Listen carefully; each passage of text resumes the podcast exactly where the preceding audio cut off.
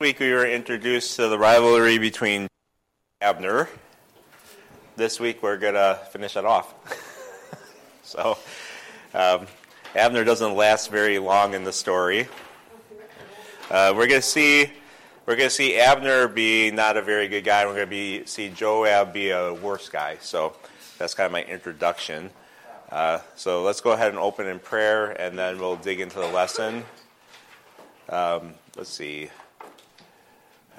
Let me want to open in prayer for us. Yeah. Thank you. Lord God, thank you for today. Thank you for fellowship. Thank you for your word. Allow us to learn and grow in your word and apply it to our lives. So as Mr. Kelly teaches, we say amen. Amen. Okay, let's get started. So we're going to start in 2 Samuel chapter 3, verse 1. Who would like to read? Jana, go ahead. Now there was a long war between the house of Saul and the house of David. But David was strong and strong, and the house of Saul grew and grew. Start seeing that David's army grows stronger.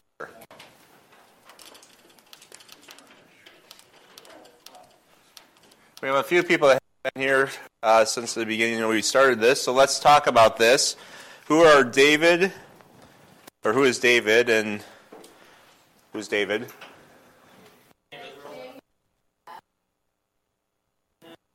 So he's the son of Jesse. He's from the tribe of Judah.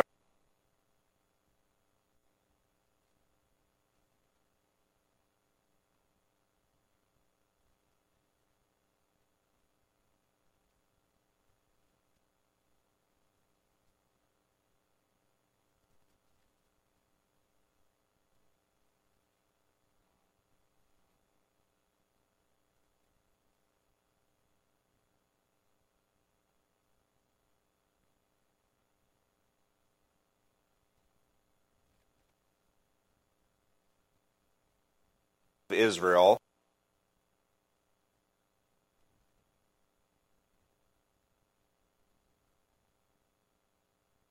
Seven years because for about the first five and a half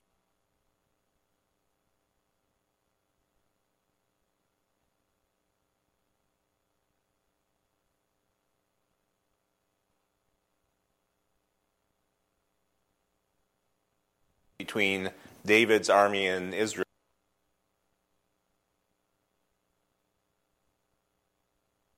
Two years of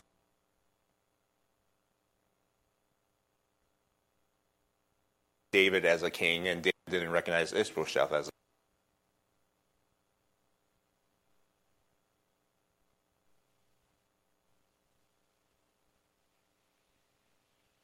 more legitimate.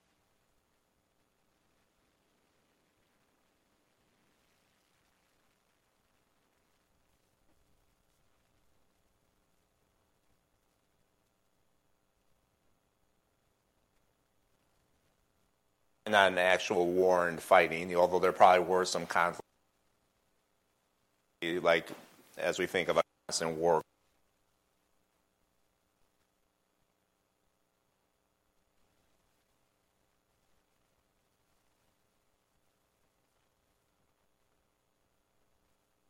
Waging battles all every day, day is probably more.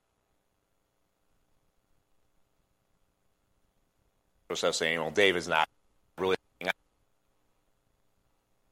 as king, not Ishbosheth. His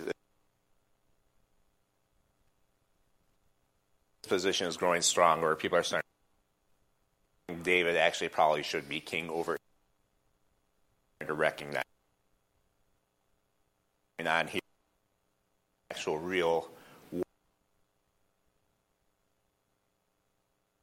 kind of the, the, the, story. So we're getting to the closer to the reign at this point. We're not quite there yet. Uh, we're going to come to that soon in the story. Ishbosheth's reign ends.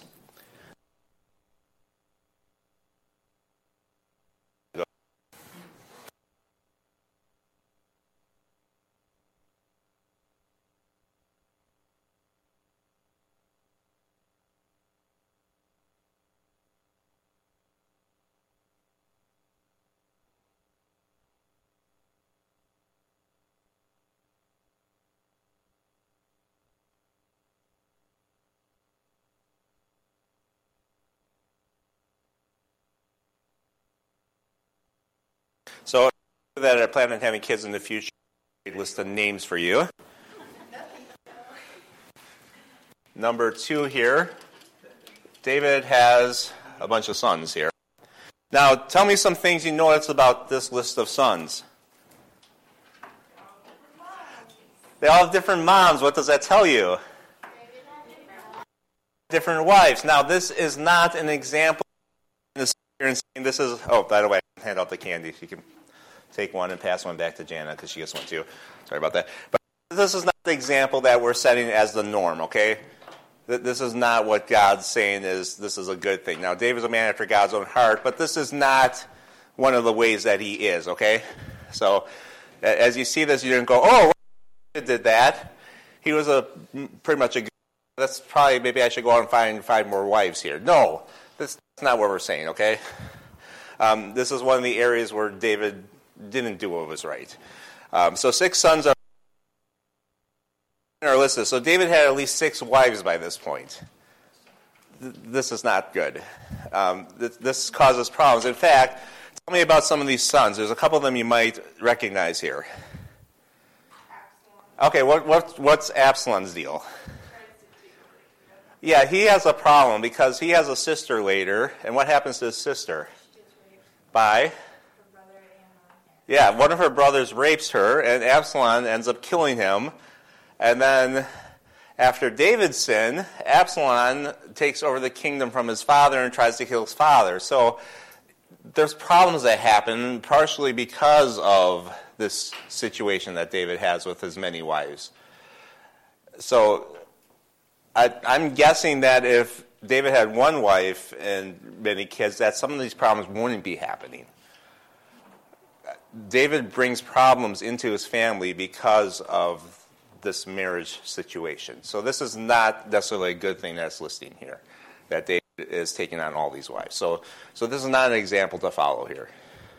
This is just, the Bible is telling us this is what David's life was like. It's, it's just giving us a truthful look at what's going on in David's life. Um, and then if, if you, you think, well, you're just saying that, Sean, let's, let's fast forward to Solomon. And you go to uh, 1 Kings 11. Solomon's the wisest guy in the world. And First Kings 11 starts out with, but David, or but Solomon had many wives, and his wives did what? Turned his heart away from God and follow idols. And part of Solomon's problem had all from foreign drew him God. And even though he was all these women Ashtoreth, come worship this, and he followed them. Abigail. So later on, Michael or Michael, whatever, uh, like course him or whatever, and she can't have kids. So what are your thoughts on what would have happened if she had one? Because she was his first wife, but then she couldn't have kids. But Jesus from David's line. Um. Uh, if he would have had the one, I think God would have worked that sovereignly, worked out that relationship that Jesus would have come from that line, if that that's what he would have done. So I I I think that it would have all been in God's sovereign plan. Um, but God obviously sovereignly worked out Jesus to come come the way that He did. So uh, it, it's a hard thing because God still used his other wives to bring about Jesus. So yeah, it's it's it's a weird situation. It's not excusing David's sin of having many wives to say, well, the Savior came from one part of the line of, of the Savior came from Bathsheba. So what do we do? Um, Rahab was in the line of Jesus. She was a, a prostitute. What do we do with that? Well, God uses sinful people and we don't excuse their sin, but God still used these people. So you, you, don't you don't excuse the sin of the people, but God still works out His sovereign plan through people that still had their issues and their sins and their problems. Even David, David did some wicked things. He was a murderer. You know, he killed Uriah, uh, Uriah the Hittite to steal his wife, but yet David is still the one who is given the promise of your line is going to bring about the Messiah and your kingdom's going to last forever, and God still used him. So um, we don't excuse the sin of the person, but God will still use that to fulfill His plan. So, um, yeah, that's a that's a good question. I, I don't understand why God works it out that way, but He does. Anyway, it doesn't excuse the sin of him having many wives, even though God used that situation. Um, any other thoughts or questions? Because that's that's good. It's if I were God, that's not what I would do. I'd be like, you, you wicked, wicked man.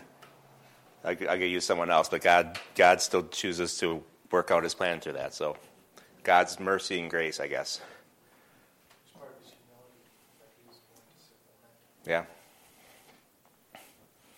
Yeah, it's it's it's again, if I was if I was God, I wouldn't do it that way. But that's why I'm not God because I don't understand anything about God that I need to understand. So anyway, so these were born to David in Hebron. So this is just the start. There's more kids after this. When David moves to Jerusalem, there's more kids. There's actually more wives, I think, after this too. I, I believe that the count of David's wives goes astronomically high after this. It's not just the six wives here. So um, David does not stop here. And this was a Middle Eastern king type thing. So th- these are the kings of Israel, maybe also assimilating with what kings around like, also. That a lot of these kings had many wives, and there was them being more like the world instead of like being what God wanted them to be.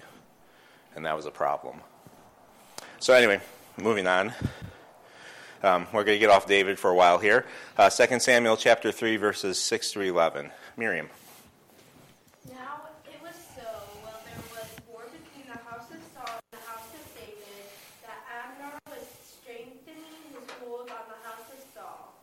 And Saul had a concubine named Rizza- Rizatha, the daughter of Isla.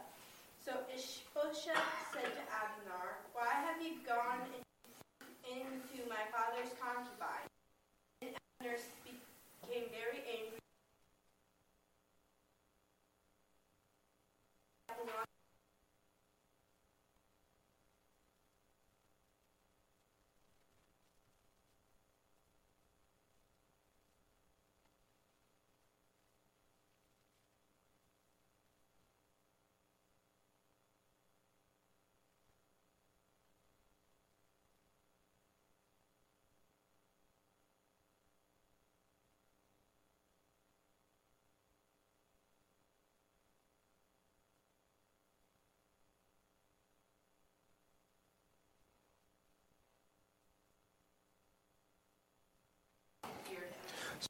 Is accused and becomes angry.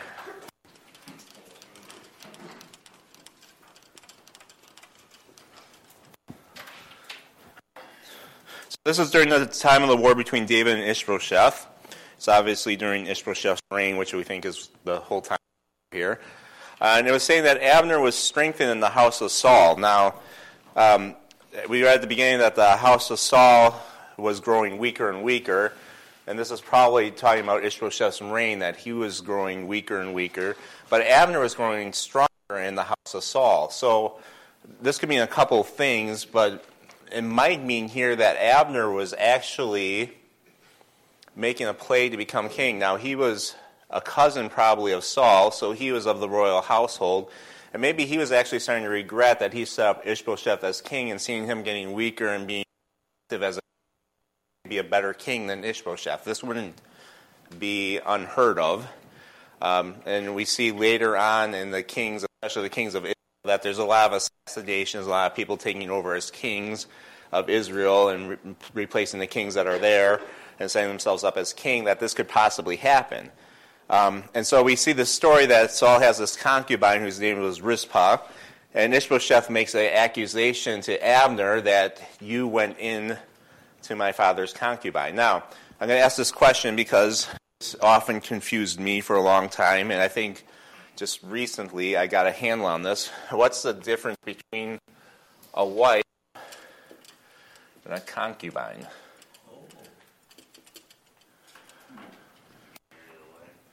Okay, you marry the wife, and concubine is after you have a wife or then you have another one that you have relationship with, but it's not a wife. Okay, but what is it? Just a mistress. Okay, it's, it's, it's a little more than that.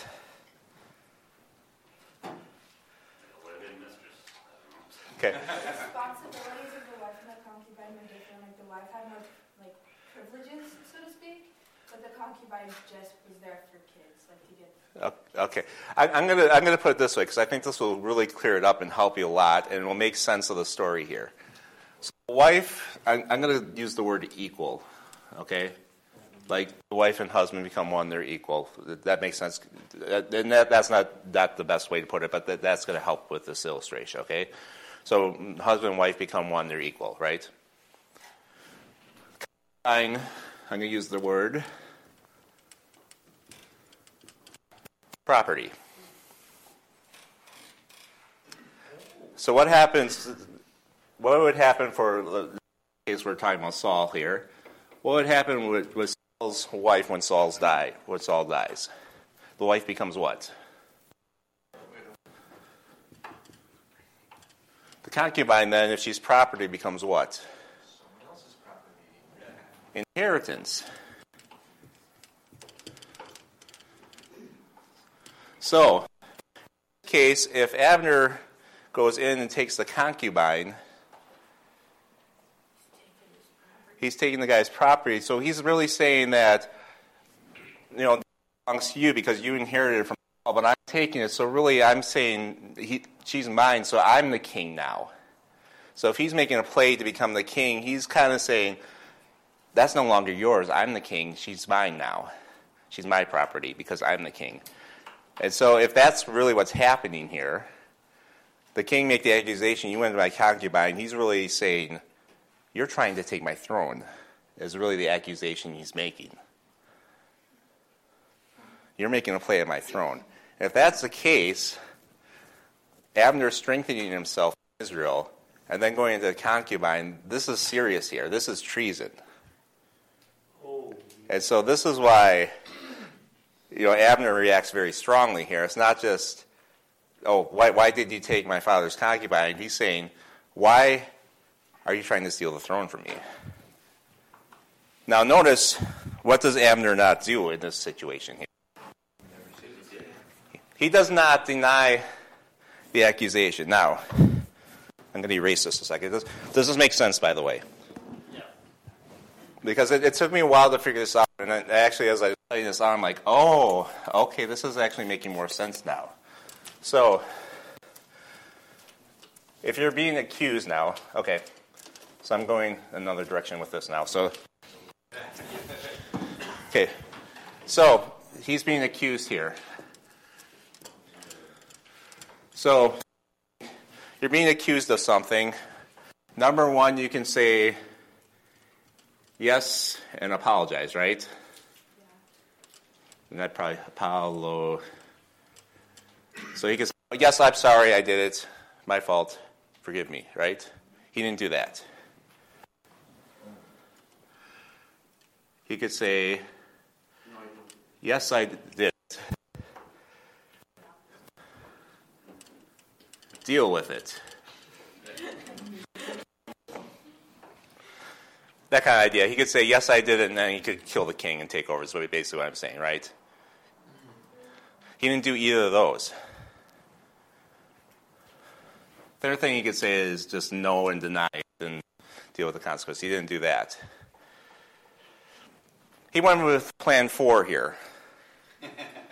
And the illustration for Plan Four, I'm going to use maybe a little more modern illustration.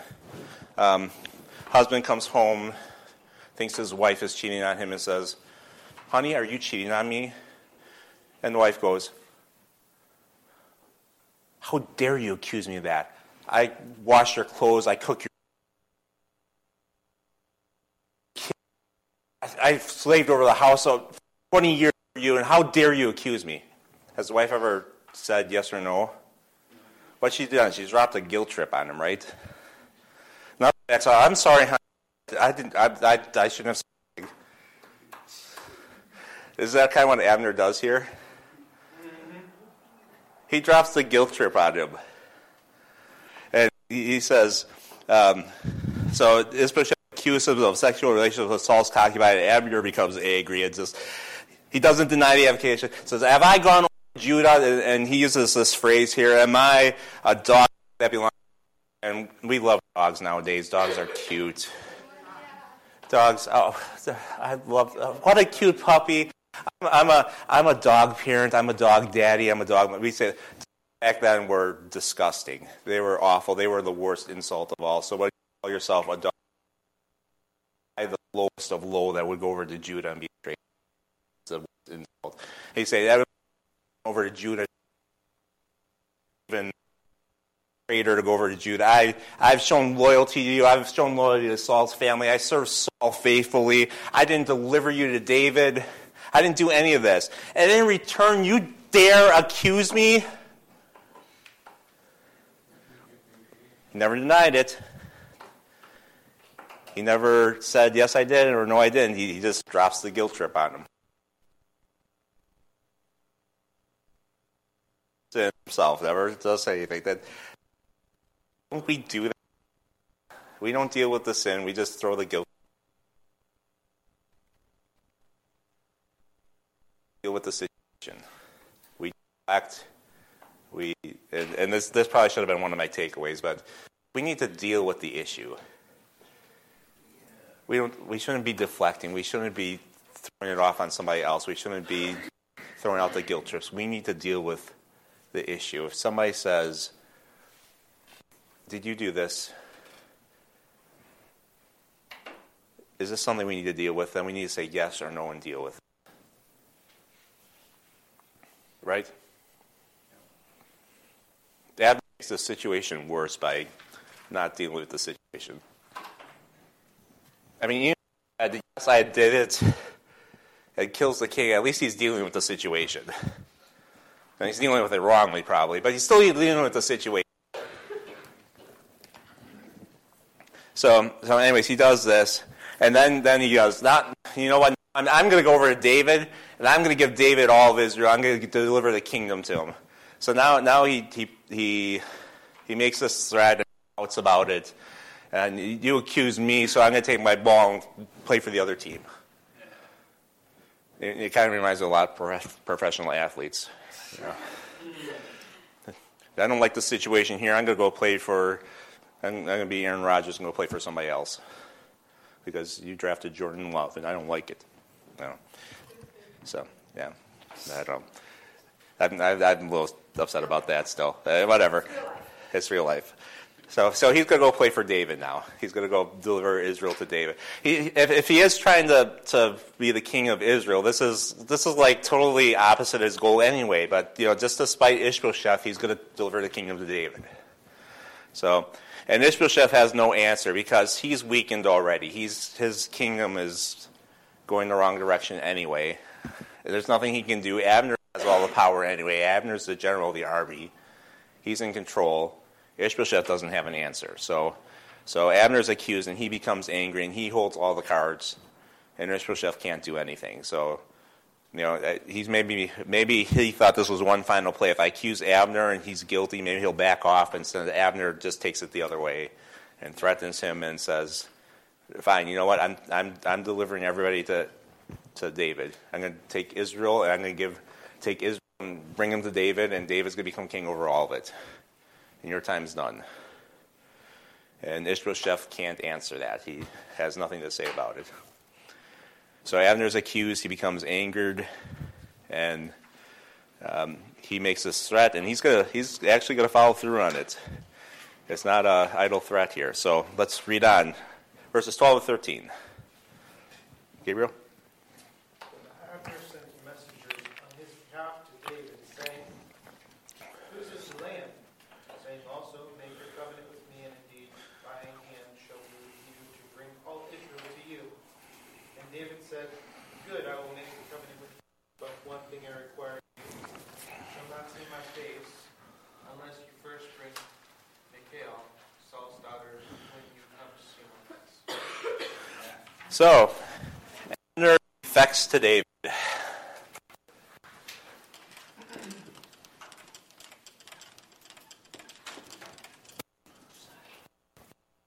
So Abner to David, and the first question he asks is, "Whose is the land?" It's a good question. Whose is the land? Is it Ishbosheth's? Is it Abner's? Is it is it yours, David? And I think he, he's, uh, he's who's in control, who's in charge here. You know, ask the question. And Abner wants David to come to the conclusion. You know, Abner's kind of running the show right now. He's the one who's who's been strengthened and he's he's trying to make the point. Hey, I, I, I kind of have control up here. I can deliver the land to you. So I want to do it and make a covenant with me. Bring me into your fold. I want, I, you know, this kind of thing. You rub my back, I'll rub your back. You give me a good position here, I'll, I'll bring them all to you. I'll serve you. Just, you know, give me that, that high level general position, and I'll bring them all to you, and they'll serve you. So make that covenant with me, and my hand shall be with you. I'll bring Israel to you. We'll work together. We can do this. We can be a great team. You know, you you be you be uh, the Bill Belichick, and I'll be the Tom Brady, and we'll win some Super Bowls together. We can do it. they did. They did. I mean, it's it's it's a good example. It's, yeah. So so he's he's that's what he wants. Let's work together. We can do it. And David's like, good, yeah, good. That one is that that's that works for me. But I have one condition. I want my wife back. Why would he want his wife back? Apparently he likes many wives. Apparently, he likes many wives. He has six. Why does he want another one? For, for most guys, one wife is enough, right? I mean, come on.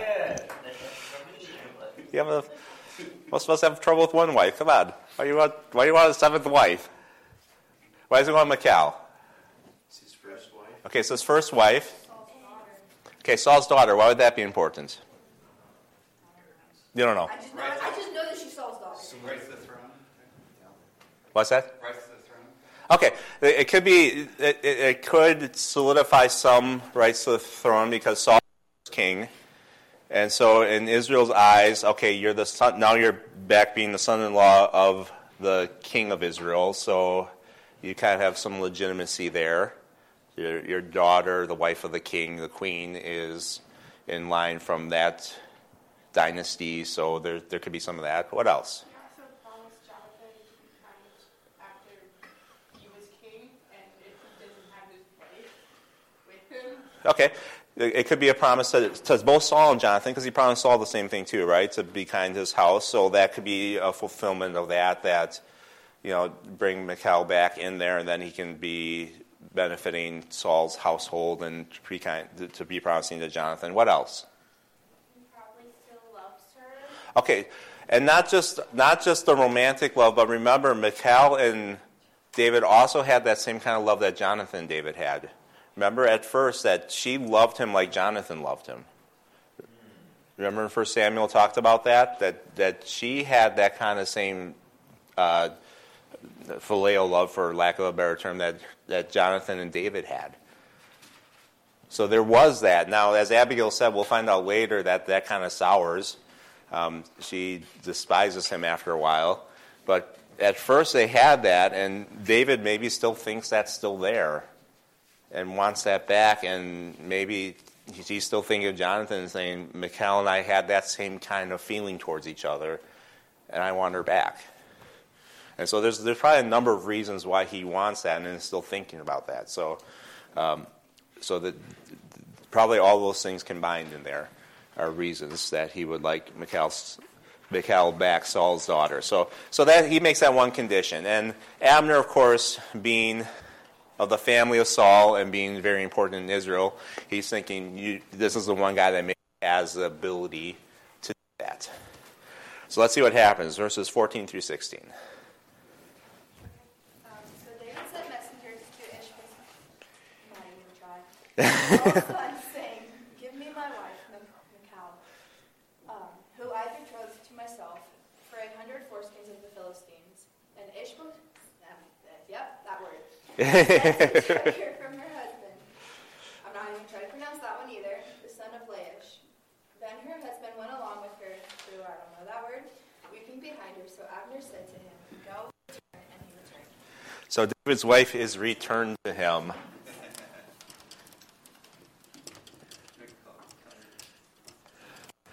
So David sent messengers to Ishbosheth. Who do you think one of the messengers was? I think it was probably one of the messengers. Um, I, I, think, or the messengers because that was of Abner. So I think he would have went messengers at any rate. Um, and the message was, "Give me my wife back." And he reminds Ishbosheth, "I earned the right to marry her." because there was a deal that was made. I was to bring 100 foreskins from the Philistines to marry her. Remember, what did David do? He, he did 200, but the deal was for 100. So, um, you know, David did the over and above thing. Um, Ishbosheth complies. Why does Ishbosheth comply? Because Abner wants it to happen. If Abner has more power. Okay. Yeah. No. Yeah. Ishbosheth really, this is showing how far that, how weak he really is. He doesn't really have any power to deny the request. I think if he really was wielding some power, he'd probably say, I don't think so. Um, this is my kingdom. I call the shots here. He really doesn't really seem to have a whole lot of power here. So he's kind of like, yep, whatever. Go ahead. Oh, Ab- yeah, do what you want to. So, so he took her from her current husband, Paltel, Patil, son of Laish. Yeah, that guy. Um, and this guy is is uh, he's hurting from this. You know, he, he yeah, don't take my wife away. Uh, you know, uh, you got her from David. You know, so okay, you you stole her from her original husband. Now that she's being stolen from you, now okay, you know, uh, yeah. Now now we feel your pain here. Okay, I get it. So her husband follows after her, weeping. You know, he, he's he's hurting. Don't take my wife away. Don't take my wife away. Abner's sick of it. He says, "Go back." And uh, Abner, again, this is this is the general who's been serving Saul for 20 plus years and has been sharing, serving Ishbosheth for well, he's fought for five years and Ishbosheth for almost two years now. So he this is the, this is the this is the manly general guy. This is the warrior. This is the soldier. He says, "Go back." Probably fully armed, fully armored, and this is the weeping husband. So this guy's like probably intimidated at this point. And like, okay, yeah, it's like, okay, Abner's going to kill me. I'm going to leave. So he turns around goes back. He doesn't argue with this. So, so David comes back to him, and Abner brings what David, and so he gets in the audience with David now. He fulfills David's requirement. And so Abner gets to come and meet with David. Let's see what Abner does. Verses 17 through 21. Abigail. Now Abner had communicated with the elders of Israel, saying, In time past you were seeking for David to be king over you. Now then, do it. For the Lord has spoken of David, saying, By the hand of my servant David, I will save my people Israel from the Philistines and the hand of all their enemies. And Abner also spoke in the hearing of Benjamin. Then Abner also went to speak in the hearing of David in Hebron, all that seemed good to Israel and the whole house of Benjamin.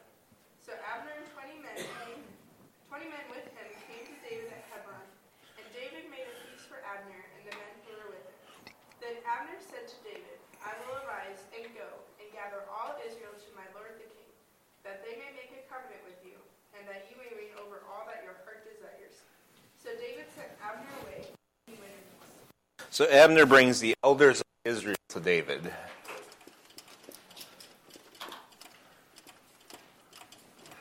He's following through on his threat to Ishbosheth. He's he uh, gathers and meets with the elders of Israel, and he gives them this speech. You wanted David to be king over you.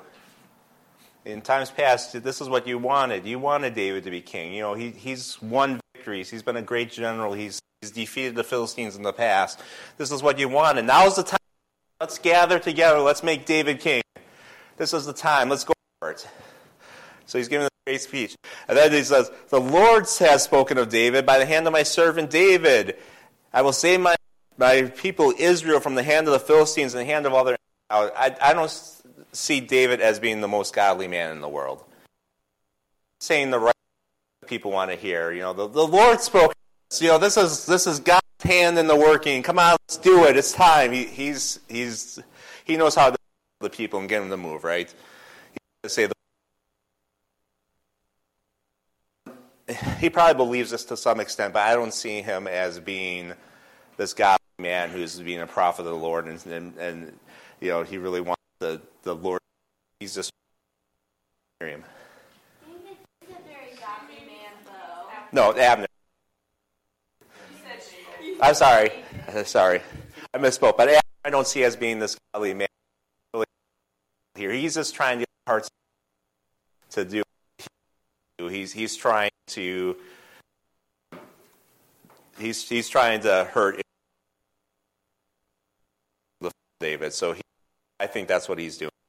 Um, and so he does this. He he talks to people. Now he's going to. Why is he going to Benjamin? That's the hardest, probably. That's his home track. It's his home. It may be the hardest, but but he's he's you know he's he's making a, a distinct point to go. Okay, th- these are Saul's people. If I get them, yeah. If I if I got it's it's over. He's, he's really bringing it on here, and then he also takes the message to Hebron. What's so special about Hebron? That's where David's at. That's where David's at. So he's going to bring it here, and he's going to he's going to bring this message here, and make sure that David hears it, because you know he, he's thinking about his own position too. David talking about you know we're going to follow David, and this is a here's my position too. You know, David will hear me promoting him. David can't help but to put me in a good position here. So he, he's working at all on all cylinders here. He's he's going for it. Um, and so all this seemed good to Israel and Benjamin. They're they're hearing this, liking what they're seeing that Ishbosheth is failing. They're seeing that seeing that he's weak. Seeing what David's doing. Had this seven years where he's been reigning and he's had peace, fought victories with the Philistines. They know David's reputation. And they're probably thinking, you know, this is what we want. This is what we want for Israel too. We want David reigning over us. And Abner saying the right words. Following. Receives receives these representatives, and and the representative came. It should be not Cain. I Cain's a mark. Something didn't show up there. So they they come to David, and David makes a Israel is that whenever they do anything important, they eat important meetings, important decisions, feast. That let's eat, and we'll we'll make it official. So they, throw a feast. Okay, I brought these twenty. Go get all all of Israel. We're going to come together. Even says this: I, I'll bring them here, make a covenant with you, and you may reign over all that your heart desires. He's just throwing out fake here. Everything that you desire, David, you can reign over. It's all yours. And they promised that to David. But Abner's willing to him. He's he's really he's really kind of uh, uh, just you know he he wants wants to be on David's side all the way here. Abner in peace. You know, you go do it. Go in peace. You need to do. That's great. Now here comes the problem. So let's read 22. It goes up quick. He wants to read today. Okay, let me go ahead. At the moment, the servants of David and Joab came from Arabia and brought much spoil with, with David, even for he had sent him away, and he had gone in peace when Joab and all the troops that were with him had come. They told, saying, Abner, king, he sent him away, and he is gone in peace. Joab came to the king and said, What have you done? Look, Abner came to you. Why is it that you sent him away and he is already gone? Surely you realize that I came to deceive you. No, you're going out and you're coming in. No, all you're doing. So Joab accuses Abner of spying.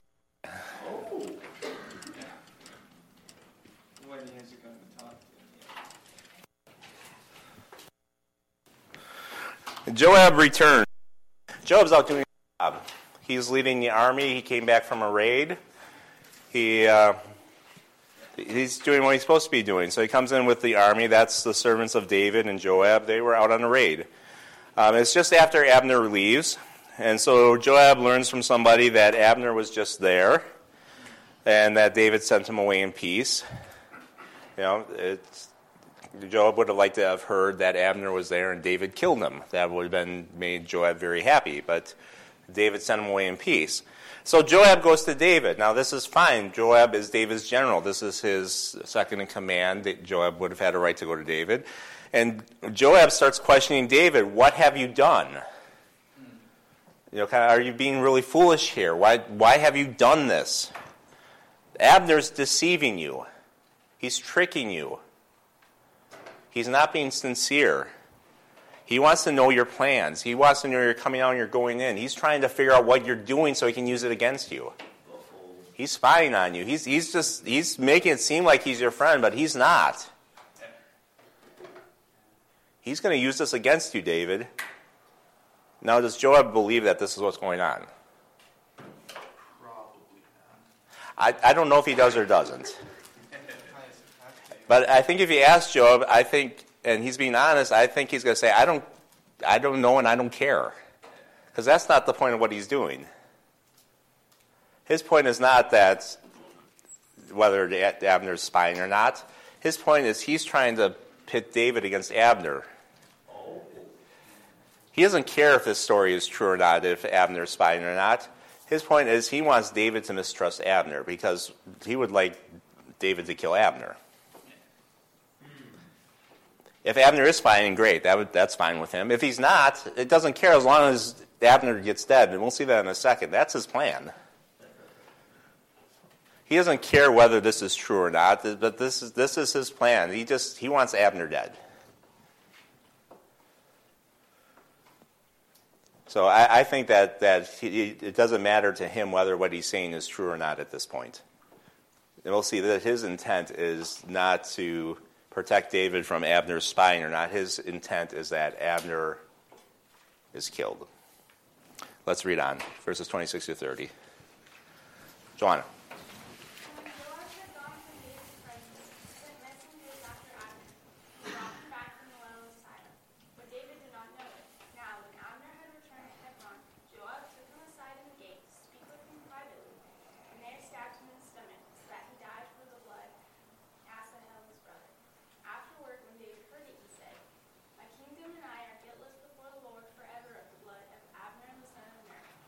Let it rest on the head of Joab and all of his father's house, and let there never fail to be in the house of Joab one who has a discharge his leper, who leans on a staff, or falls by the sword, or lack, or who lacks bread. So Joab and Abishai his brother killed Abner, because they killed the brother Asahel at Gibeon So number eight here, Joab murders Abner.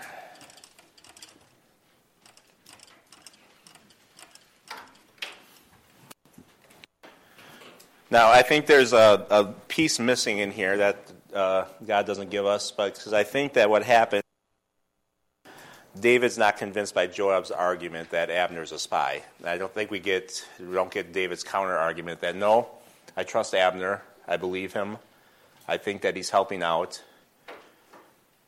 I think we're fine. Don't worry about it, Joab. We're good. Because I think Joab's plan happens after that.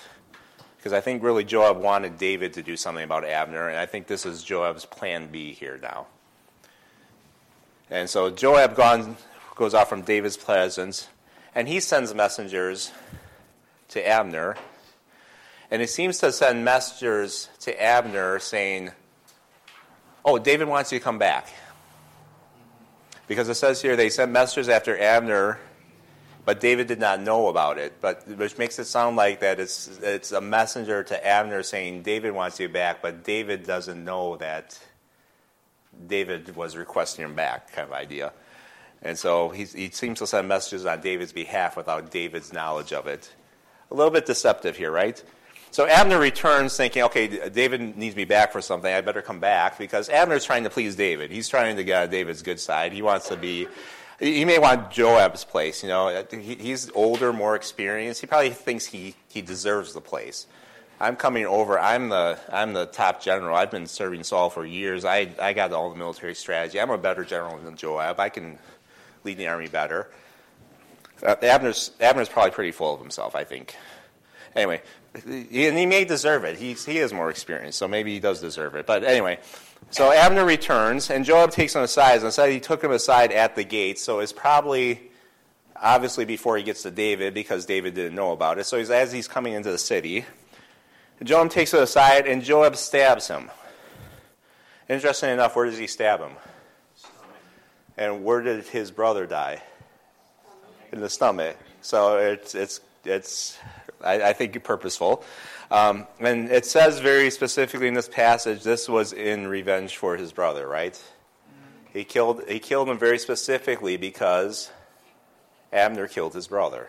This was this was a revenge killing. This he murdered him for revenge, right? Yet his brother was warned. He got no warning. Yep, and we're going to get to that. Good good job. He was warned, and his brother was chasing Abner, trying to kill Abner. So Abner fought in what? Self defense. And it wasn't war, so but he was he was fighting to defend his life, right? Um, so so this happens, and David finds out because you're eventually going to find this stuff out. So David finds out, and the first thing David does is declares his innocence in this because he didn't know about this. This is something I, did, I didn't know about this. This is not something I wanted.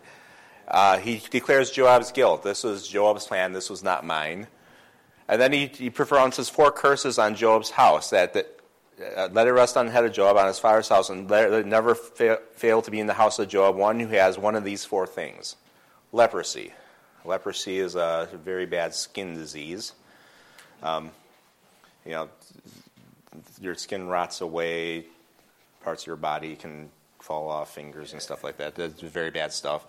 Um, physical disability, that's one who never lean, uh, who never, uh, one who leans on a staff would be someone who needs something to support themselves because they're unable to support themselves. Um, one who dies by, by the sword, that'd be someone who dies violently, like in wars, or is killed by some violent means. Or one who lacks bread, um, someone who's starving to death, someone who needs food. So, one of these four things in their house, and this is a curse that David pronounces on Joab's house. Now, who is Joab again in relation to David? Yes, and his nephew. So, imagine that, uh, you have to, you feel like you have to do this to someone you're related to. That's uh, that's hard, but David is like, uh, this guy this guy murdered someone else and he's my nephew. But yeah, Joab is David's nephew, his sister's son. And you're like, my, my nephew is a murderer. and uh, he felt like it was the right thing to pronounce this curse on his family for, you know, never fail in the house of Joab for this to happen. So um, I, I, think that would be very hard to do, but that's David feels that that's the right thing to do here. And then uh, we see that uh, Abishai, Joab's brother, uh, was involved in this also. That he was involved in this plot. That it wasn't just Joab acting alone here. So they plotted together for this. Okay, one more passage here, verses 31 through 39. Nathan. And David said to Joab and to all the people who were with them, Tear your Gird with sackcloth and mourn for Abner. And King David followed the coffin. So they buried Abner in Hebron, and the king lifted up his voice and wept at the grave of Abner, and all the people wept. and the king sang a lament over Abner and said, Should Abner die as a fool dies? Your hands were not bound, nor your feet put in fetters. As a man falls before wicked men, so you fell. Then all the people wept over him again. And when all the people came to persuade David to eat food while it was still day, David took an oath, saying, God do so to me, and more also, if I taste bread or anything else till the sun goes down. Hmm. Now all the people took note of it, and it pleased them, since whatever the king did pleased all the people. For all the people and all Israel understood that day that it had not been the king's intent kill Abner the son of Ner. Then the king said to his servants, Do you not know that a prince and a great man has fallen to stay in Israel? And I am weak today, though anointed king, and these men, the sons of Zeruiah, are too harsh for me. The Lord shall repay the evildoer according to his wickedness.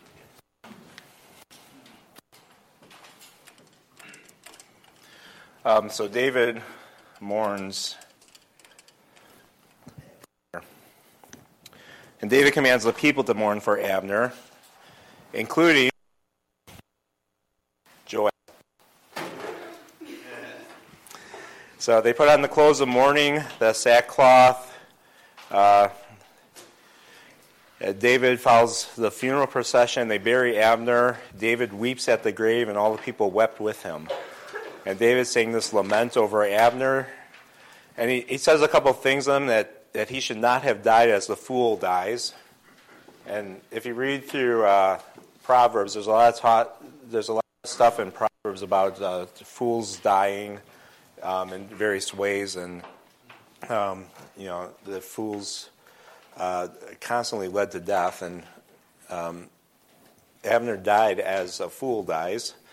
Um, it also says that your hands were not bound or feet in fetters, and he's talking here about a criminal.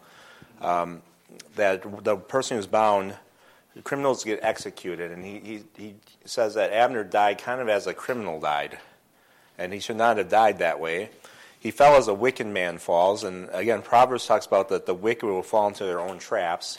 And Abner, in a lot of ways, was a wicked man. He wasn't really a righteous man in a lot of ways, and so he kind of did fall as a wicked man, but he fell to, I think, a, another wicked man, and that happens sometimes. And all the people wept after this again. And then the people urged David to eat. You got to eat. You got to keep up your strength. And David uh, refused. He takes an oath not to eat until the sun goes down. Until the sun goes down. Another typo. Got no red line. So the sun goes down. Um, so this pleased the people. And an interesting thing in there, it says everything that the king did pleased the people. Um, you know, David tried to be upright, and I think when you're when you're doing things in the right way, uh, it's going to please people that see that because they're going to say, "Well, he's he's doing the right things." Um, and so they, they saw that, and they knew that David did not desire Abner's death, and so that's that's another thing too. They they saw that David wasn't the one plotting to kill Abner; that they knew that David was doing the right things. And so he get, kind of gives us instruction, this this teaching to his, his servants. He said, Do you know that Abner was a great man? Now, again, was Abner always righteous? Obviously not. But he's, he's extolling the good things about Abner. He was a great man. Um, and David says, I'm, I'm weak today because of what happened. And it kind of takes his strength away, this, this the tragedy of what happened. David, David felt as a human, obviously. And he makes this comment the sons of Zeruiah are too harsh for me you know he struggles with this. You know joab's a good general but he, he the things he does is just it's too harsh for me to deal with. And then he makes this comment and, and it says god the lord shall repay evildoers uh, the evildoer according to his wickedness. And it's, it's kind of a, a thing here again david's not going to take vengeance on joab for his wickedness. He's trusting the lord to do that. Now joab comes to an untimely death too. Does anybody know how Joab dies.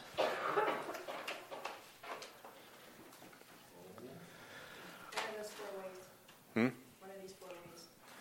Um, yes, uh, letter C, a violent death. Um, what happens is um, when David dies, remember one of uh, David's sons sets himself up to be king, and Bathsheba gets a promise from David that Solomon king. So Joab supports the son of David that sets himself up to be king, and Bathsheba goes into David and says, "You promised that Solomon's going to be king." So David makes him king, and Joab gets caught supporting the wrong son, and so um, Solomon um, after he, he uh, sets up his throne and secures his power, uh, basically sets down an execution order for Joab. And Joab runs into the temple and grabs the horns of the altar to try to save himself. And Solomon sends his troops in and has Joab executed in the temple. So, Wasn't David's dying wish that he do something? Yes. Yeah. like, hey, Solomon. I- th- this is yeah, this is this is kind of the last order to Solomon. Yeah, make sure that Jo- Joab uh, uh, dies for his crimes of killing uh, Abner. Yeah, yeah, that was his dying wish there. So, so David doesn't care that he has his son do it for him. So, um, so Joab does his execution is put off, but it, he does end up dying a violent death. Um, so he, he doesn't he doesn't get away with it forever. Takeaways, like I said, the one about Abner um, that we talked about, I, I already covered. This is the other one. And I want I talk about this again. These these are kind of hard passes because what do you do when most of the passes about people acting the wrong way? And I thought, well, you compare how David dealt with vengeance and how Joab dealt with it. Um, David, when dealing with Saul, who acted wrong, who is actually wronged by Saul, how did he deal with taking vengeance on Saul? Well, he chose to allow God to deal with Saul's actions and leave vengeance in God's hands, right? You know, he had a number of times where he actually could have done something. He could have killed Saul. And he said, I'm not going to raise my hand against the Lord's anointed. I'm going I'm going to let God deal with it. I'm going to do what's right. And that was that was kind of David's MO. Even, you know, claimed to have killed Saul. He said, why, why did you do that? Don't you know that he's the Lord's anointed? You shouldn't have done that. so um, and that happens a lot with David. He trusts God. Joab, comp- and I have a number of things here. First of all, I probably did not have the right to seek vengeance on Abner. Um, since, first of all, Abner, as Lemuel pointed out, warned Asahel twice. Um, that should be an and. And then seemed acting in self defense with Asahel. You know, he, he didn't flat out murder Asahel, He was being pursued by him, so he was only defending himself. And as Nathan pointed out,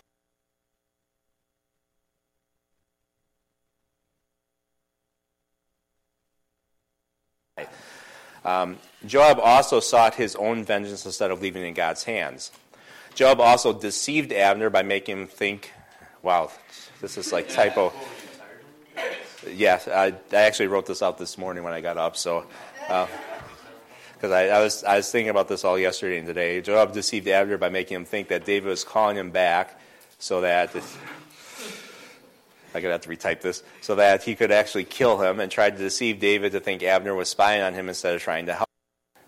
Um, David be, would be an example to us for us to follow, and Joab would be an example for us to avoid. So, you know, we're going to be wronged by people. People are, are going to take advantage of us. People are going to hurt us. People are going to do bad things to us.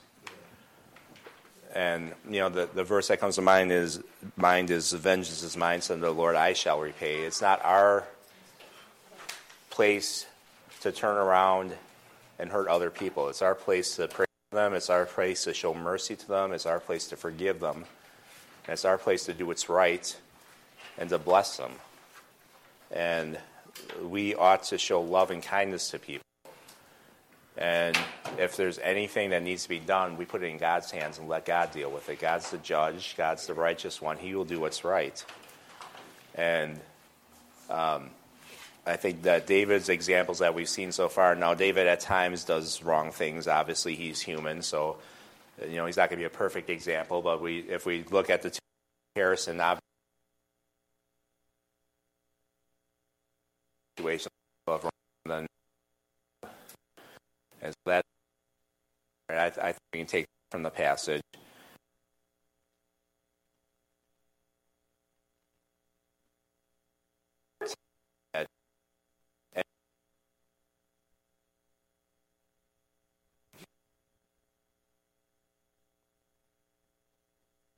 Don't deflect it. Deal with it. You know, if if you actually have done you to and deal if you're with God, make it right with God. Obviously, you have to make it right with God. That's fun.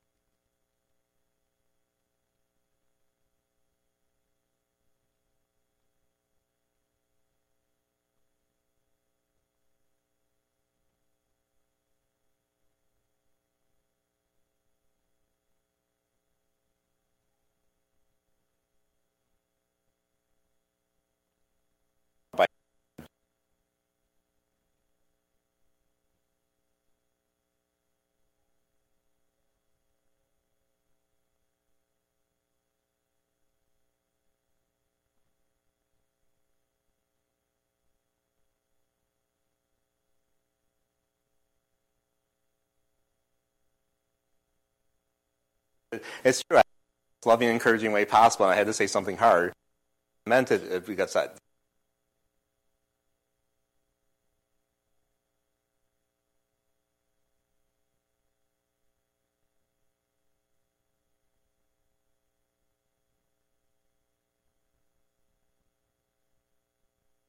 So that we address it, deal with uh, it. It's it's loving to deal with those issues because then you can make, you can grow from it, you can get it right with each other and those relationships, and then you can grow together and grow closer together. So that's what God wants us to do. So that's where that came Yeah. Now we.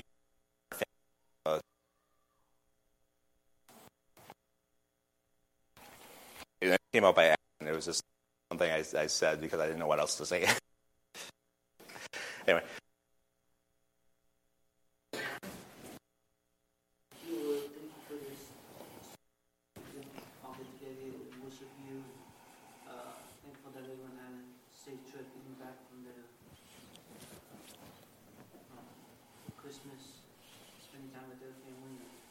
Uh, take what we learned from Pastor Kelly and uh, uh, hopefully it changes something in us. We can do it that uh, if we get angry at someone, we can handle it the right way. And, let everyone have a good Sunday. Start the week good. Amen.